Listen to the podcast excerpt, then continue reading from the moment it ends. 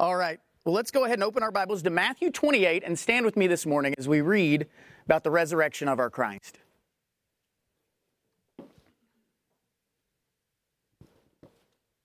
Matthew chapter 28, beginning in verse 1.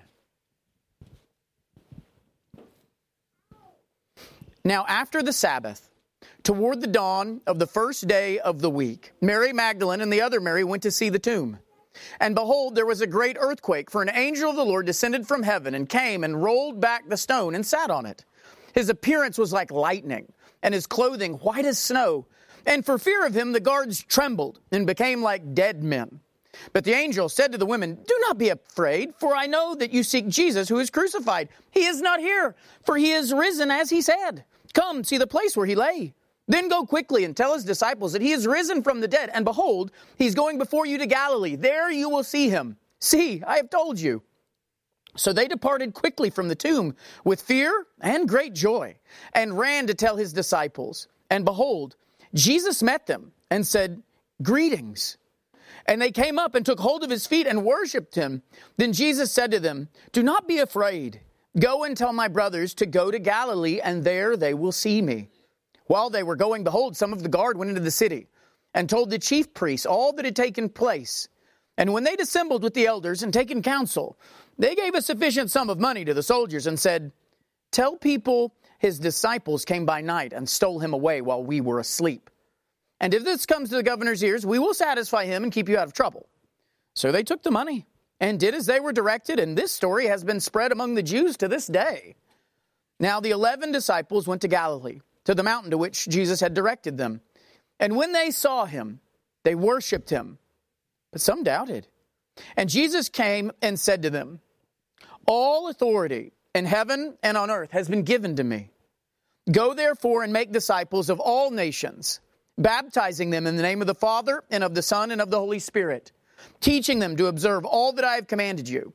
And behold, I am with you always to the end of the age. Let's pray. Father, we come to you today in the name of our Christ, who is with us always to the end of the age, because he is no longer in the tomb. Death no longer has dominion over him, and because of that, it has no dominion over us. It's in Christ's name we pray. Amen.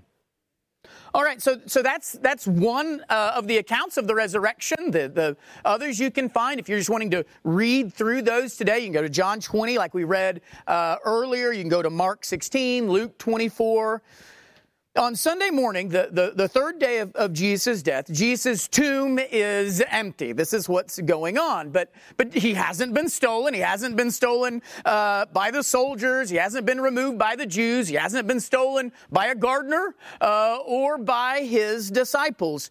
Jesus' body has been removed by himself. The stone rolled away, the grave clothes left behind, and, and the grave left behind with them. Jesus is alive again. Death no longer has dominion over him. Well, what does that matter, right? What should we do with those facts? What should we do with the resurrection? Why is the resurrection important to us today? Why do we have celebrations like Resurrection Sunday, Easter? Why do we do that? What, what is the importance of those days? What should we think about the resurrection? What should we think about what it teaches us about our life and the life to come? Here we've got a day where we celebrate that Jesus was raised from the dead. But why do we celebrate that? Why do we celebrate that Christ has arisen? What makes Jesus' resurrection so special, not just to his disciples, and certainly not just to him, but to all of us? Is it just that it's a miracle? Is it just a miraculous nature? What an it's an amazing story. Are we just sort of contemplating today how crazy it is that the tomb is empty? Wow, that's the most amazing story of stories. The tomb is empty. Why is this day so important? Christ is risen. Yes, he is risen indeed, and this day is monumental, but why does that matter? Why has this day and that resurrection shaped everything about Christianity, even shaping the day that Christians worshiped? It, it, it, affected not just one day of their year, it affected every day. The events of, of Easter morning, so important that we moved Christian, work Christians quit worshiping on, on Saturday, started to worship on the Lord's Day, on those Sunday mornings. Why? Why does this day, why does Sunday of all days become known as the Lord's Day? Because that's the day Christ rose from the dead. Why is that day so important? And how is that day still important to you and to me? How beyond just the miraculous nature of it? What does the resurrection mean for us, and why should we be elated that Christ is no longer in the grave? Why? Well, the Bible is actually going to tell us. Let's see what the Bible tells us about why it's so important and turn to 1 Corinthians chapter 15.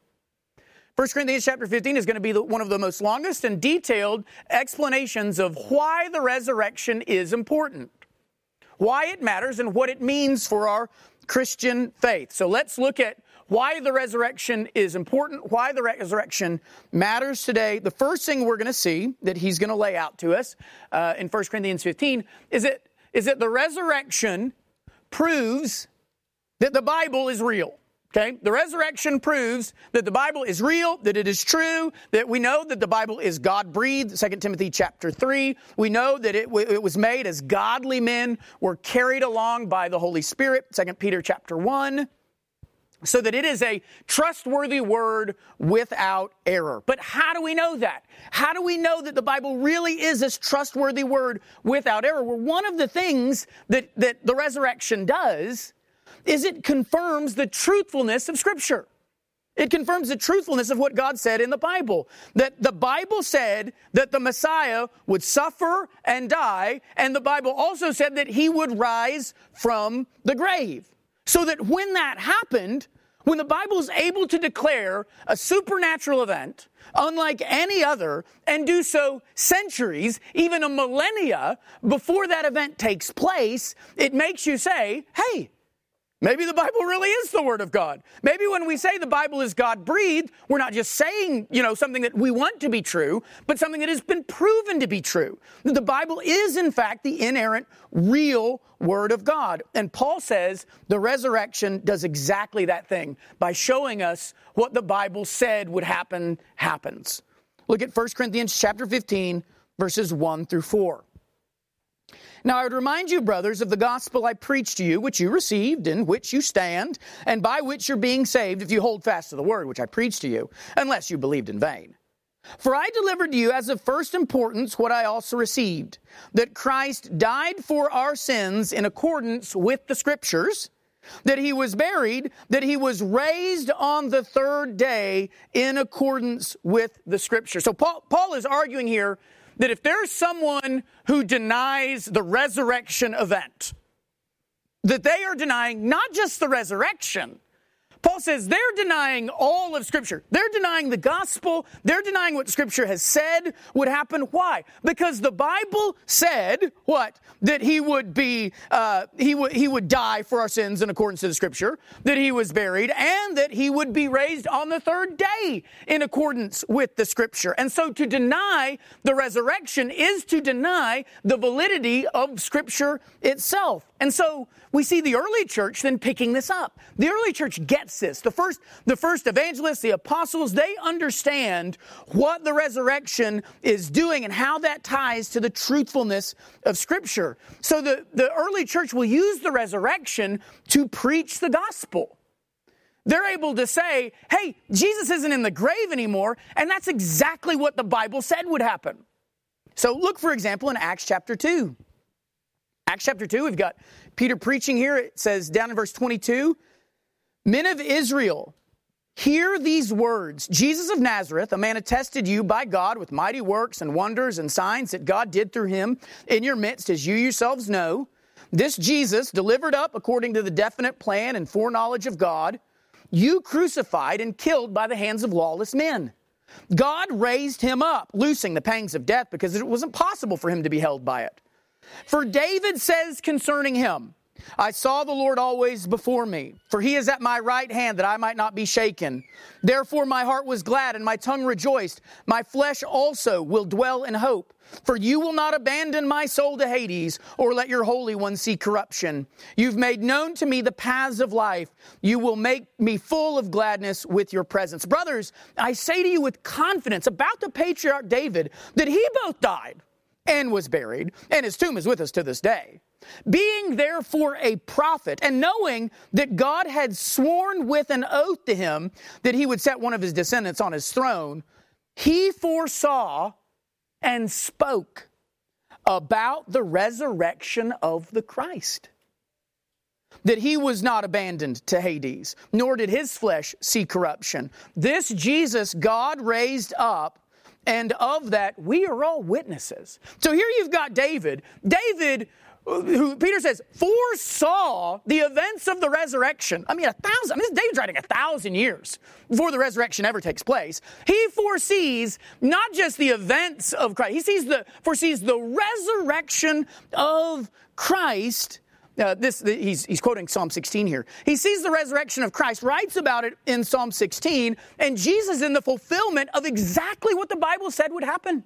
Exactly what the Bible. So you've got the most miraculous event in human history, and the writers are able to say, yeah, that shows this is, this is a circular thing here. This is showing that Jesus' resurrection is real, but it's also showing Jesus' resurrection is showing that the Bible is real.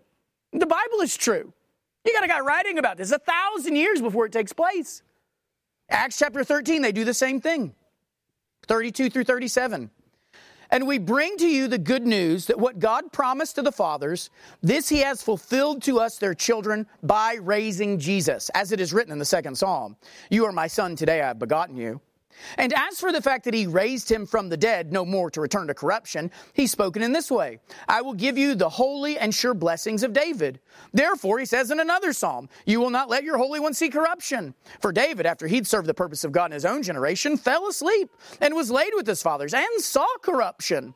But he whom God raised up did not see corruption. Here, Paul is saying, so the first one is Peter. This is Paul now saying the resurrection is part of the good news, the gospel that God promised to our fathers in the Old Testament. So he quotes from Psalm 2, he quotes from Isaiah 55, he quotes from Psalm 16 to show this is exactly what our Bibles that we've been trusting. And go back to Titus and think of how he talks about uh, the, the trustworthy word, uh, Titus chapter 1. He talks about the trustworthy word of God. One of the reasons we can know that the Bible is trustworthy is long before the resurrection day the scriptures had been telling us, hey, the Christ is going to come and he will be raised from the dead. Right? And if the Bible had not kept that promise, we if Jesus were still in the tomb, we'd be looking at the scriptures kind of slant-eyed, right? Kind of having to go, well, see, maybe it's a it's like a spiritual resurrection. You know, he's still got, you know, they go to the tomb and he's still in there and the grave does stinketh. Uh, and they're like, but maybe, maybe spiritually he's not. Oh, this is going to be a problem for us. Uh, but we don't have to do that. The, to- the tomb is empty. And Jesus is like, Yeah, I'm not there. The angel's like, Yeah, come look. This is exactly what he said he would do. This is exactly what the scripture said he would do. Come, look at the clothes. We got nothing to hide. And he goes, Go, tell your brothers he's coming to see them. He's going to show them that he is risen from the dead.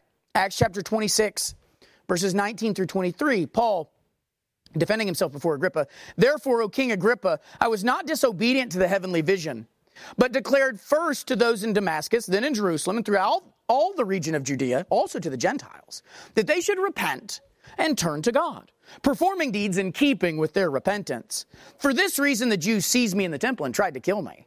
To this day, I have had the help that comes from God. And so I stand here testifying, both the small and great, saying nothing, saying nothing but what the prophets and Moses said would come to pass that the Christ must suffer, and that by being the first to rise from the dead, he would proclaim light both to our people and to the Gentiles. So Paul here is saying, look, I'm not teaching anything new. I'm not teaching some new faith. I'm not teaching some, I didn't get a new word from the Lord today. I'm teaching you an old word. I'm teaching you what God has always said that, that this is what would happen to the Christ. This is not some new faith. This is the fulfillment of the Jewish faith. This is the fulfillment of the faith of our fathers. This is what Abraham was looking for and hoping for. This is what David foresaw. This is what Moses talked about.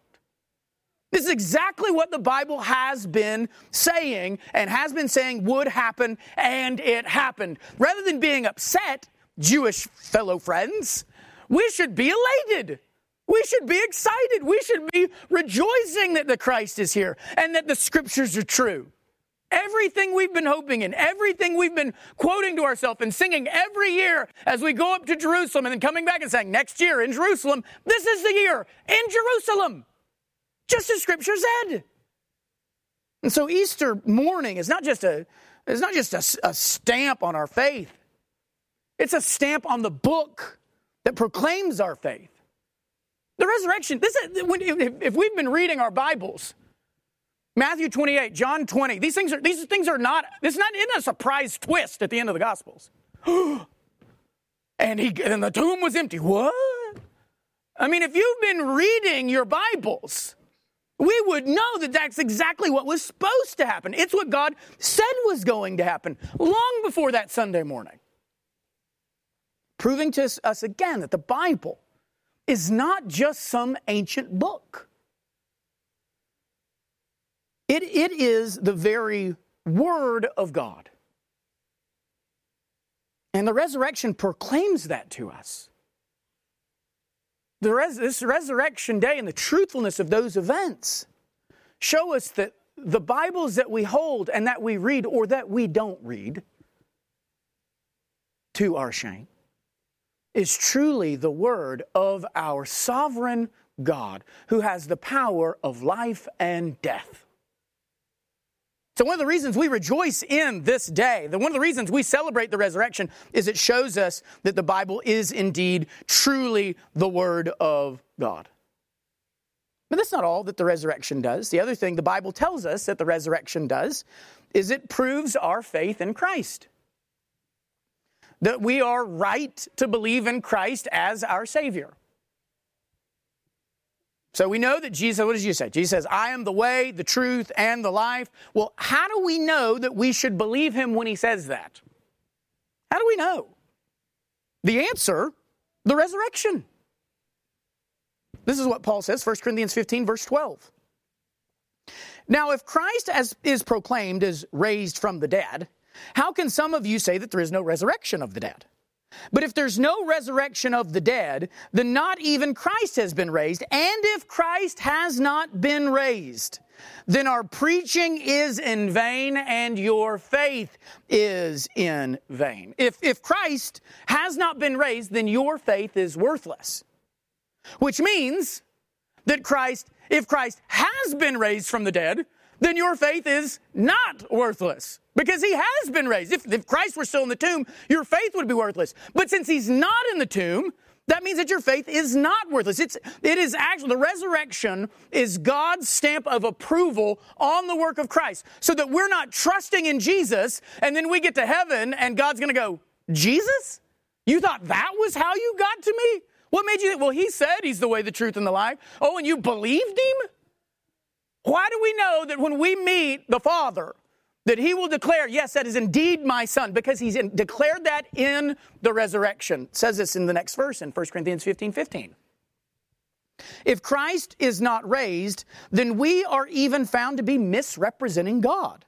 Because we testified about God that he raised Christ, whom he did not raise, if it is true that the dead are not raised. So here Paul says it's part of the gospel that God raised Christ from the dead. Romans chapter 10 verse 9 says this. If we confess if you confess with your mouth that Jesus is Lord and believe in your heart that God raised him from the dead, you will be saved.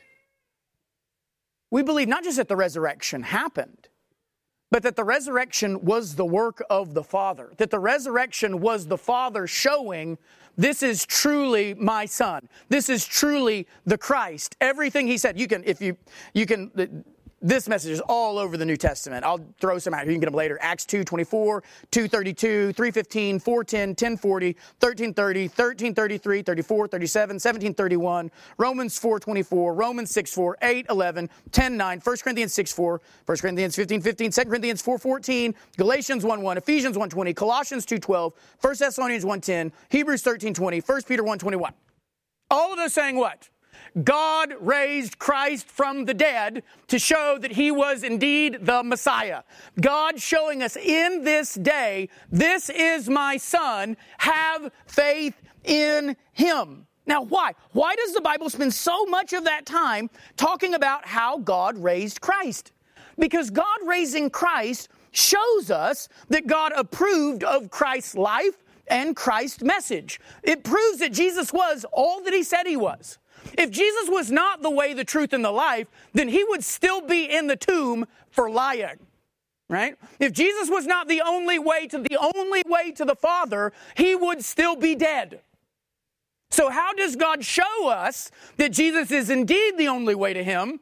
God raises Him from the dead. But God raised Him from the dead. Why did God do that? To show us that, our, that, that Christ is indeed uh, the Messiah, but also to show us that our faith in Him is right. Acts chapter 17, verse 31. Because God has fixed a day on which he will judge the world in righteousness. So we know God's judgment is coming. There comes a day when God will judge the world in righteousness. How?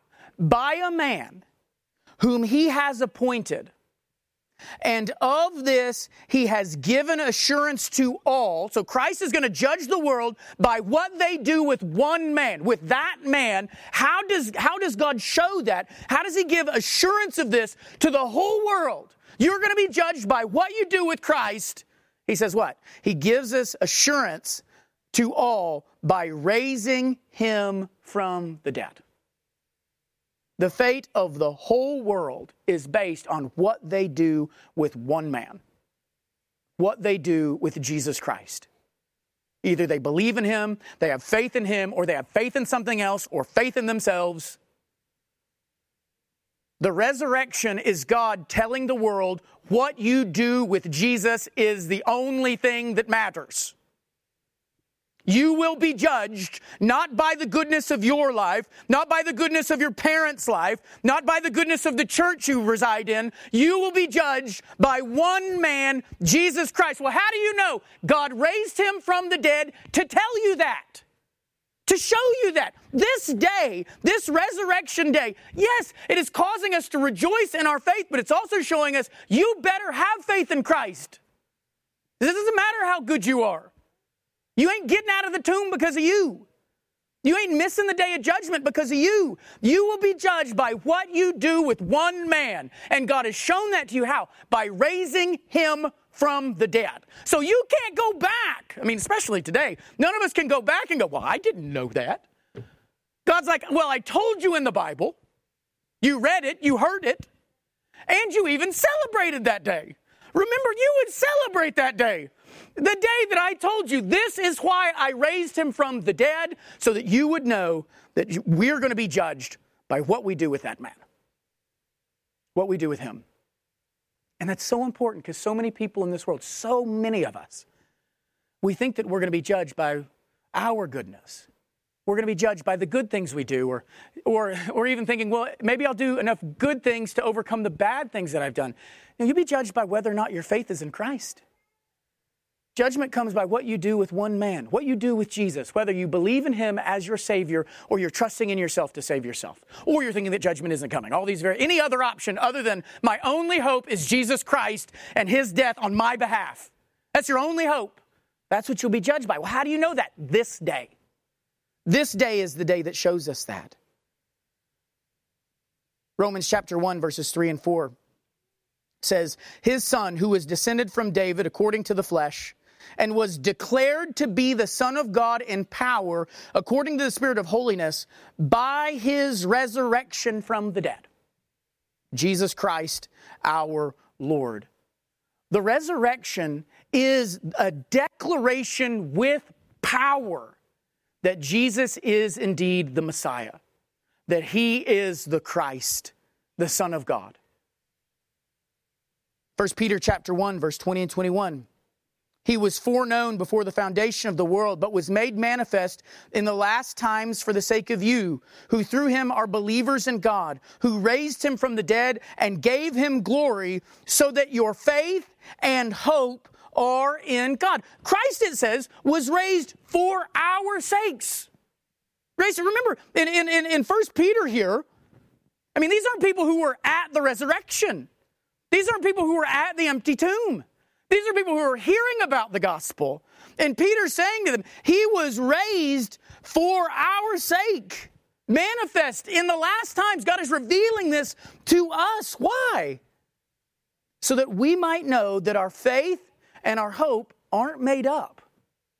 That it is not just some opiate of the masses for us to believe in Jesus Christ as our Savior that God has proven with power, a power none other can match, has proven with power, has declared to us, has done this for us so that we might know when we lay our heads on our pillows or when we're singing our psalms on, on Sunday morning, we might know we're not just singing to the air and we're not just hoping and nothing. How do we know that? Because God raised Christ from the dead to prove to us our faith, to prove to us who Christ was. This morning is God's way of saying our faith is in the right person if our faith is in Christ. So the resurrection proves that the Bible is real. It proves our faith in Christ uh, is, is true and right. It confirms not just, just Christ, but his work. Next thing is, it proves our sins are truly forgiven. So it doesn't just prove who Christ is, it proves that what he did really worked. It doesn't just prove that Jesus is who he says he was, it proves that what he said he came to do, he actually did. Look at 1 Corinthians chapter 15, verse 17. So, so just as, as 14 through 15 warned us that without the resurrection, we're wrong about our faith and wrong about God, in verse 17, he's going to tell us without the resurrection, we're wrong about our sin being forgiven. Without the resurrection, our sins are not forgiven. So 1 Corinthians 15, 17. And if Christ has not been raised, your faith is futile. We already saw that, that it's not because Christ has risen from the dead, and that proves our faith. We saw that from Romans and Acts. And, but not only is your faith futile if Christ is still in the tomb, you are still in your sins if Christ is not raised from the dead. How can he say that? Because the resurrection demonstrates that our sins are forgiven. If you remember back to Acts 26 and Acts uh, 26, uh, 16, uh, 23, and then 16 through 18. You got Paul before Agrippa. And he says that he's only been saying what the prophets and Moses said. Remember that part? Well, he proved to Agrippa by quoting to him what Jesus told him when he was saved. It is, it is, it's the words of Christ here that are going to help us understand what Paul is talking about. Look at, look at verses uh, 14 through 18 of Acts 26.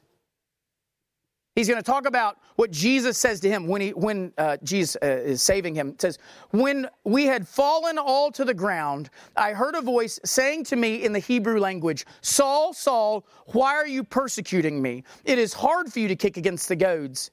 And I said, Who are you? And the Lord said, I'm Jesus who you're persecuting.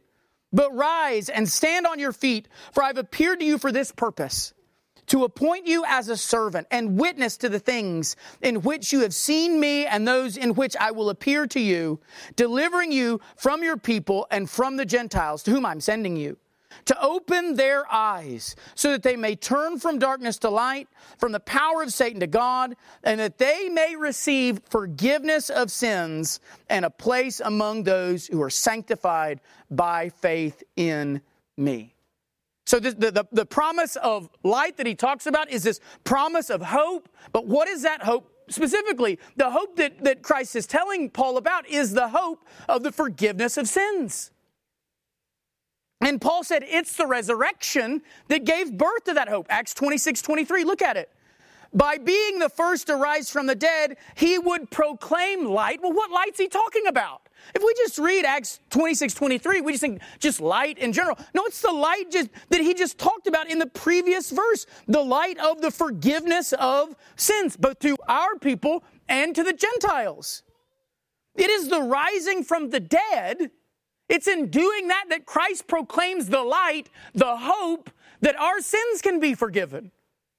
If Christ does not rise from the dead, then we do not have the light, the hope that your and my sins can ever be forgiven. It's through the resurrection that we get the, that hope that the dawn breaks and, and darkness is not anymore what sort of overcomes us. How do we know that our sins have truly been paid for? And we're not going to go to God and find out I've still got all of this debt, all of this infinite debt. The Bible says the resurrection. The resurrection is what shows you that your sins can be forgiven by Him that he does have the power to forgive sins, that that hope is there. This thought of the resurrection being a, this marker of forgiveness, so is going to be so foundational that when Paul explained the gospel in, in Romans 4.25, he would say that Christ was 425 delivered up for our trespasses and raised for our justification. We're justified our, our sins are forgiven. We're made righteous. How? By the resurrection. Peter ties the resurrection to our forgiveness in the work of baptism. 1 Peter chapter 3 verse 21. Baptism, which corresponds to this, corresponds to he's been talking about Noah's ark. Now saves you, not as a removal of dirt from the body, but as an appeal to God for a good conscience through the resurrection of Jesus Christ. It, so, so baptism, which, which is, of course, meant to, to mimic the resurrection, the, the, the going under the waters, like being buried, which is why I always tell people I'm gonna hold you under a little bit longer so you think about dying. Uh, and then the, the, the, coming out is like rise, like coming out of the grave. And Peter says it is through the resurrection of Jesus that we can now make an appeal to God for a good conscience. That the resurrection is like our ark. It demonstrates that we have passed safely through the wrath of God, just like Noah and his family were brought safely through the water of God's wrath. It is again for Peter the resurrection that proves that God's wrath has been satisfied, that our debt has been paid, and that the payment was accepted by God. That our conscience has been cleared, that our sins have been forgiven. Now, we often think of forgiveness and we, we sometimes tie it only to the cross. But Paul and Peter tie it to the resurrection. Why? Because without the resurrection, the cross would be meaningless. We'd have no reason to think that the cross worked. I mean, he's being crucified next to a couple other guys. It's not just crucifixion that buys our salvation. How do we know that the, the crucifixion is indeed working? How do we know that the crucifixion is indeed giving us the light of hope of the forgiveness of our sins? It's the resurrection that proves that all that Christ said the cross was going to do, it actually did. As Peter would say, it, it, it proves that our ark didn't sink in the storms. Uh, it proves that our faith has made it through the wrath of God and is indeed genuine. The resurrection. So the resurrection proves that our sins are actually forgiven. Proves the truthfulness of Scripture. Proves that our faith is right. Proves that our sins are indeed forgiven. All of this found in the resurrection of Christ. All of this it, coming on this day. This is why we make a, a big deal about this day and, and, and hopefully continue to make a big deal about it throughout throughout the year. But, but there's more. Peter tells us that the resurrection proves our hope of eternal life. So not only does it prove that our faith is real and that uh, the, the bad is gone, our sins are forgiven, it also proves that you hoping that you're going to live forever, that that's not a crazy hope. 1 Corinthians 15, 18, and 19. And if Christ has not been raised, your faith is futile, you're still in your sins then those who are who have fallen asleep in Christ have perished. If if in Christ we have hope in this life only, we are of all people most to be pitied. So two things would be true, he says, without the resurrection. One, the dead are just dead. Without the resurrection, the dead are just dead. Two, our hope in a life to come would be a sad hope.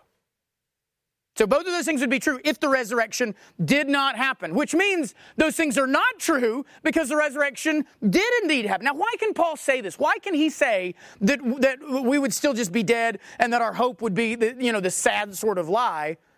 Because he says it is the resurrection that gives us the hope of a life to come. If, if Jesus just dies, if he just dies, if that's the end of his story, just death, then that's the end of our story too. If, there, if there's no resurrection morning, if there's no empty tomb, then everyone we've ever loved is just dead. dead in their sins. And the hope that we had for a life to come, the Bible says, would just be a sad hope. We'd be, of, of all people on earth, the most to be pitied. But what are the next words in verse 20? So that's verses 18 and 19. If Christ is still in the tomb, then everyone is just dead, and they're just dead. And, and, and we are living a sad life. We're pretending that we're going to do this, and then one day, you know, everything's going to be okay. If Christ is not raised, but what does verse 20 say? But, in fact, Christ has been raised from the dead. The first fruits of those who have fallen asleep. So, so those things would be true without the resurrection, but they aren't true. They're not true. The dead are not just dead. We are not silly for hoping in eternal life. Why? Because Christ did, in fact, rise from the dead.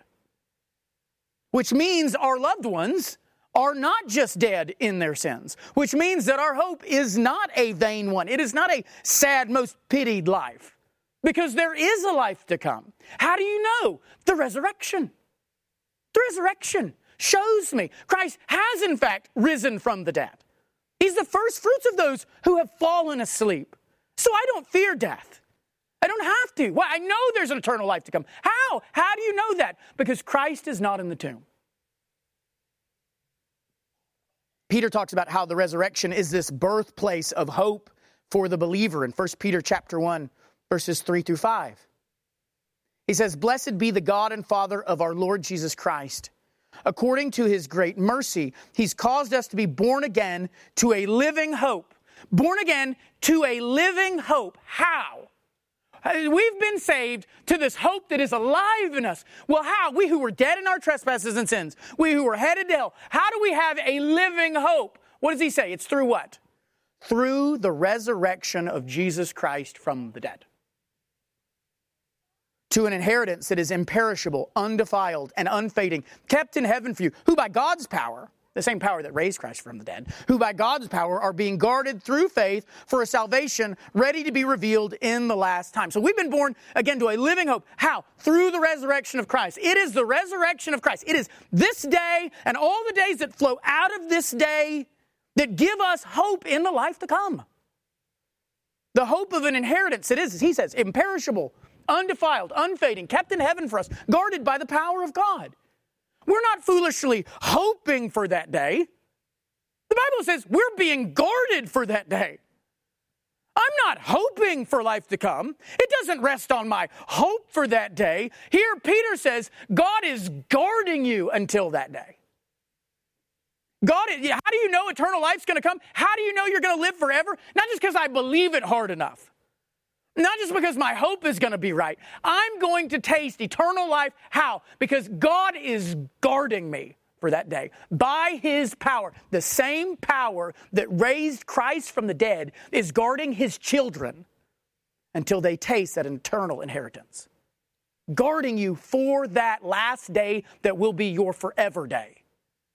That's how we, this is why resurrection matters. The resurrection matters because it's teaching us that this eternal life that we've hoped, we talk about and, and, and, and people might mock, even though I know they know it. I'm like, Ecclesiastes telling me God has written eternity on, on your heart. And you're like, you don't know that. And I say, yes, I do.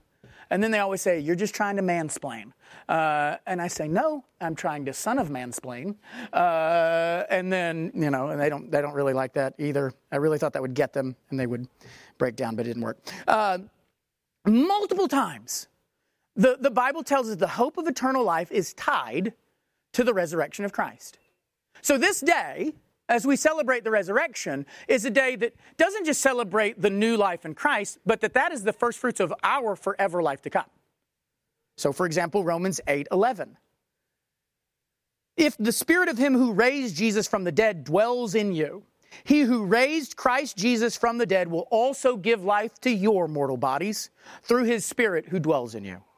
1 Corinthians 6:14. And God raised the Lord and will also raise us up by his power. 2 Corinthians 4:14. Knowing that he who raised the Lord Jesus will also will raise us also with Jesus and bring us with you into his presence. How do we know that death is not the end? How do we know that this life that we're living is not the end? This day. Resurrection. The resurrection morning is the reason we know death is not the end. It was not the end for him. And because it was not the end for him, it is not the end for us. And the Bible tells us that's just not some, some, some future hope. It also confirms in us that this, that this resurrection is not something we just look forward to. It is something that is happening in us, that has happened to us and is happening. That's why it is a living hope. There, there's a, the, so, so, so the resurrection it's going to it's going to prove uh, the, the, our hope in eternal life, but, and that that hope begins even now. That our hope, that our hearts are alive now. That our, that our once dead hearts have been raised with Christ. Ephesians chapter 2, 1 through 6. And you were dead in the trespasses and sins in which you once walked, following the course of this world, following the prince of the power of the air, the spirit that's now at work in the sons of disobedience, among whom we all once lived in the passions of the flesh, carrying out the desires of the body and the mind, and were by nature children of wrath like the rest of mankind. But God, being rich in mercy, because of the great love with which He loved us, even when we were dead in our trespasses, made us alive together with Christ. By grace you've been saved, and raised us up with Him and seated us with him in the heavenly places in Christ Jesus. So in verse 5, it doesn't say that God will make us alive, but rather that he did make us alive, that he did raise us with Christ. Well, how can he say that? Because I wasn't dead. I wasn't even born yet. How can he say that? Because God is doing these things in our hearts. Colossians chapter 2, 12 and 13. Having been buried with him in baptism, which you were also raised with him through faith in the powerful working of God who raised him from the dead. And you who were dead, were dead in your trespasses and the uncircumcision of your flesh, God made alive together with him, having forgiven us all our trespasses. Again, what does Paul say? Not that we will be alive someday, but that if God has saved us, we're alive today. In Romans 6, Paul, talking about how our old hearts were slaves to sin, says that we were dead in our sins, but now with our new hearts, that Christ's death and his resurrection have made us alive. Not, not that we will be alive, but that we are alive. So Romans 6 4. We were buried, therefore, with him into death, in order that just as Christ was raised from the dead by the glory of Father, we too might walk in newness of life. Romans 6:10. For the death he died, he died to sin once for all, but the life he lives, he lives to God. So you also must consider yourselves dead to sin, but alive to God in Christ Jesus.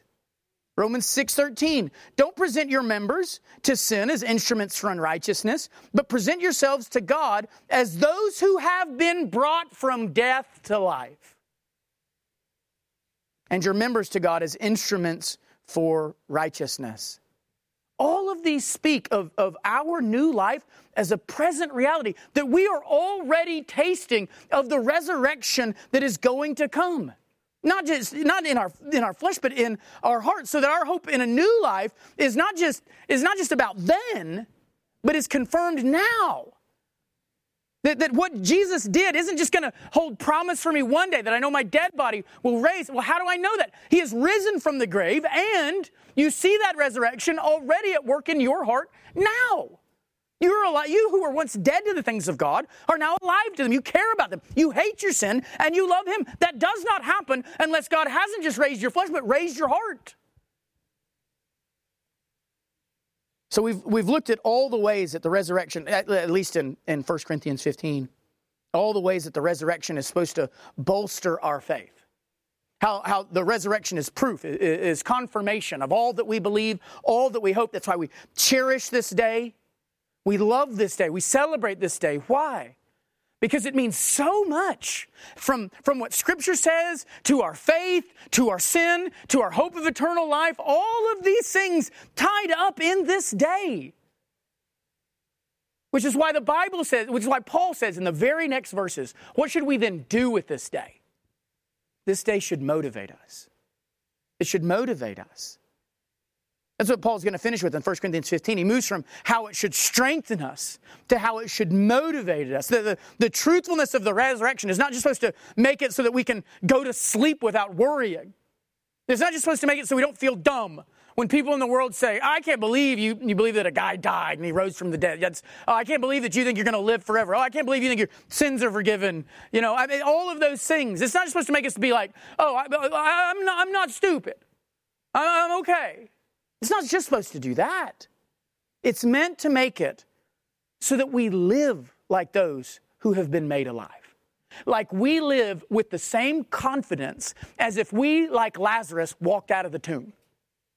Because Christ hasn't just raised himself. In raising himself, those first fruits, he has arisen your heart as well. And we should have that, that same confidence because of what Christ has done. Because the resurrection is real and you know it, you know the tomb is empty, and you see your hearts alive for God. That should motivate you just as confidently as if, as if he said, you know, hey, you know, Jerry, come forth, right? Chris, come forth.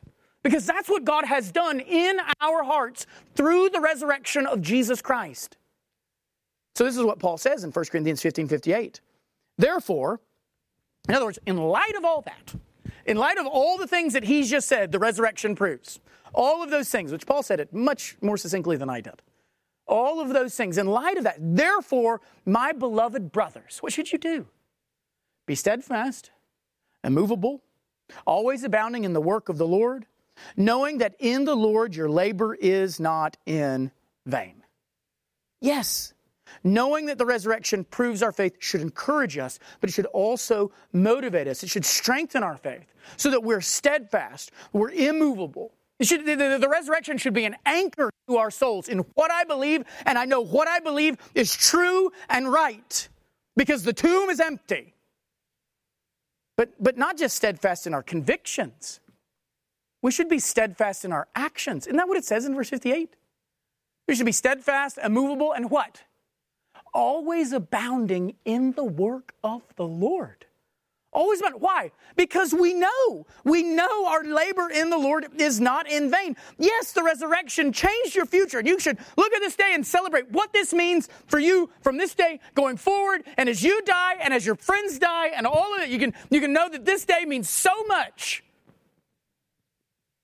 but it's also meant to change not just your future, it's meant to change your now. It's meant to change your today. So, so, how are we supposed to celebrate Easter? How are we supposed to celebrate the resurrection, Paul says? Not just with a special Sunday. That's not how we show our appreciation for the resurrection. Not just with a special Sunday. We celebrate it with our lives, not with a special day, but with every day every day, abounding in the work of the Lord. Being a people who are abounding in those things, in our abounding in our new lives, because we know that our labor is not in vain. And that's the funny thing about this day. That's the funny thing about the resurrection and Resurrection Sunday. That if the resurrection doesn't change our everyday, then we're showing that this day, in the end, isn't actually all that special to us after all. The resurrection is certainly a day that we should rejoice in. It's a day that proves we're not crazy. It's a the Bible, Christianity, it confirms this to be a historical reality. Of course, the tomb is not empty, and that means something for us. But it's not just an amazing event. It's not just an event packed with significance. I mean, it, it's not just because it proves the Bible is real, it proves our faith is real, it proves our sins are forgiven, it proves our hope of eternal life, it proves that we're really already alive. If those things are true, how can that not motivate us to action? I mean, if any one of those things were true because of the resurrection, if one of those things were true, that would be enough to say, well, I'm motivated to great, to great action. Why? Because the resurrection proves my faith is real. I'm motivated to great action. Why? Because the resurrection showed me the Bible's true. I mean, one of those things being true would be enough to make our celebration of today flow into every day of our lives. To make the holiness that we're wanting to have today, and, and we're like, you know, kids, you better act right. I mean, you don't want to, today's, today is resurrection, today's Easter, today's resurrection day. You better, uh, you know, like, uh, Uh, why? Because this is a special day. Like, this is a special day. This is a truly a great day. And we want to show our kids the greatness of this day and that we're not just playing a one day game out of the year. Then what we do with this day should change every day of our life. If anything about this day is true, if anything about this day is true, it will change every day of our life.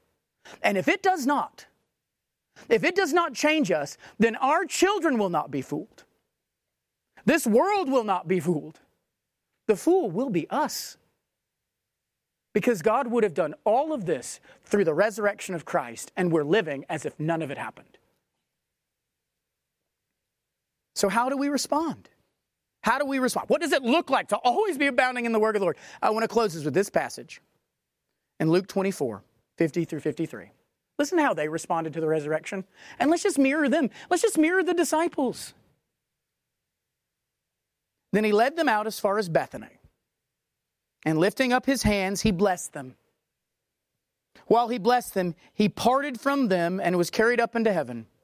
And they worshiped him and returned to Jerusalem with great joy and were continually in the temple blessing God.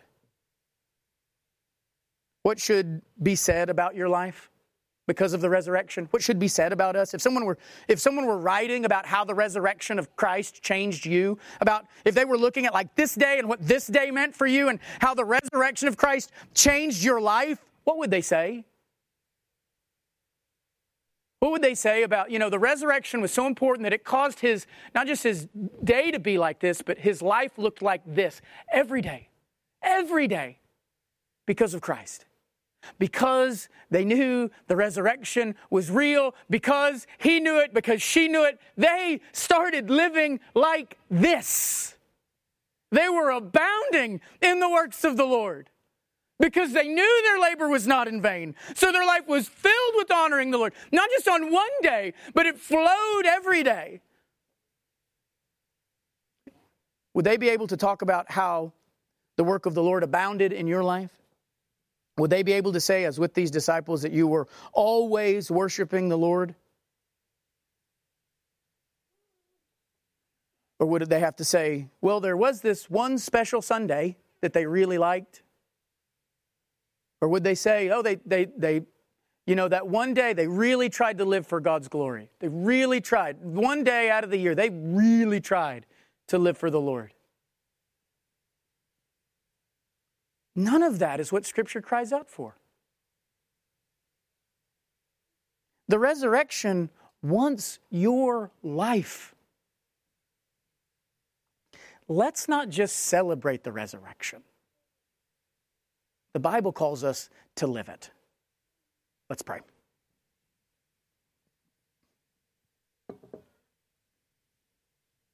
Just as we bow our heads, just take a moment to respond to the all the texts that we've read. I mean, we've, we've looked at a lot of them. Many with the hope that you'll go back and chew on some of these and read them again and again. We just want to know why are we here? Why are we here this day? What are we doing here? What's this day even mean? Why is it so important? Why is it so special? Well, this is what the Bible says. We've read what God has to say about this day. And he says, if this day is special to you, it won't just change your today, it'll change every day for you. It'll change every day. And so just look at your life and say, you know, am I responding to this day the way it, I'm really supposed to? And I'm just seeing, you know, the special outfits we wear, the special dinners we have, or the, we're all getting together, whatever. That's not what makes this day special. This is what God calls for. Are we, is this day causing us to abound in the works of God? For our life to be filled with them? Not just our Sundays filled with them, not even just one Sunday filled with them, but our lives filled with living for the one who has brought us life. And we know He has. We know He has. We know our faith is real. We know we have a hope of eternal life. We know our sins are forgiven. How? Because the tomb is empty, and that changes everything. Is it changing everything for you? Father, we come today and we confess, Lord, that our lives in many ways are not abounding as they should. Father, that, that if we truly believed everything we say we believe about this day, then there would not be a square inch of our life where we were not like the disciples continually blessing you. Continue, they were continually in the temple blessing you. That we were not continually blessing you in our lives with our lives, which are a temple of the Holy Spirit. That we were not taking our lives and living for your glory. Our hearts are resurrected hearts, living for the one who has raised us from the dead and will raise us from the dead, who has given us eternal life, will give us eternal life that, Father, we rejoice that we can never die. If that was true, then, Father, how do we not live every moment for you? How do we not live every moment for your glory? How do we just sit here and enjoy our faith and enjoy our hope and enjoy our forgiveness without laying every single day in, in, in praise and blessing for you? Instead, we live for ourselves. Father, forgive us. Forgive us for not abounding in the thing that we should abound in.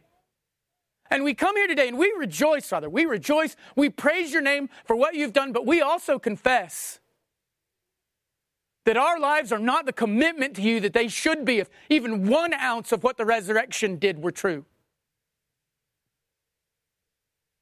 Father, help us to be a people continually blessing you, continually living for you from the time we, we get home to the time on our porches, the time with our family, to every moment, because, because Christ is not in the tomb.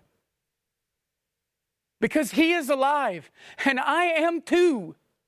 Because of him, Father, let that hope motivate everything that we do. That we might live for your glory and your praise. Not just today, but every day, Father, every day into eternity. Every moment, every thought, every word captured by the resurrection, tied to being alive rather than dead. We will not let anything dead touch our lips. We will not let anything dead reside in our thoughts. We will kill them before they kill us. We will hate them. Why? Because we are alive. So, Father, help us to live for your glory. Help us to live like those who've been made alive and who are being guarded for that day. We thank you, Father, for your grace, for your mercy, for your justice, and for your discipline. Father, help us to be obedient to you. Help us to abound in every good work. It's in Christ's name we pray. Amen.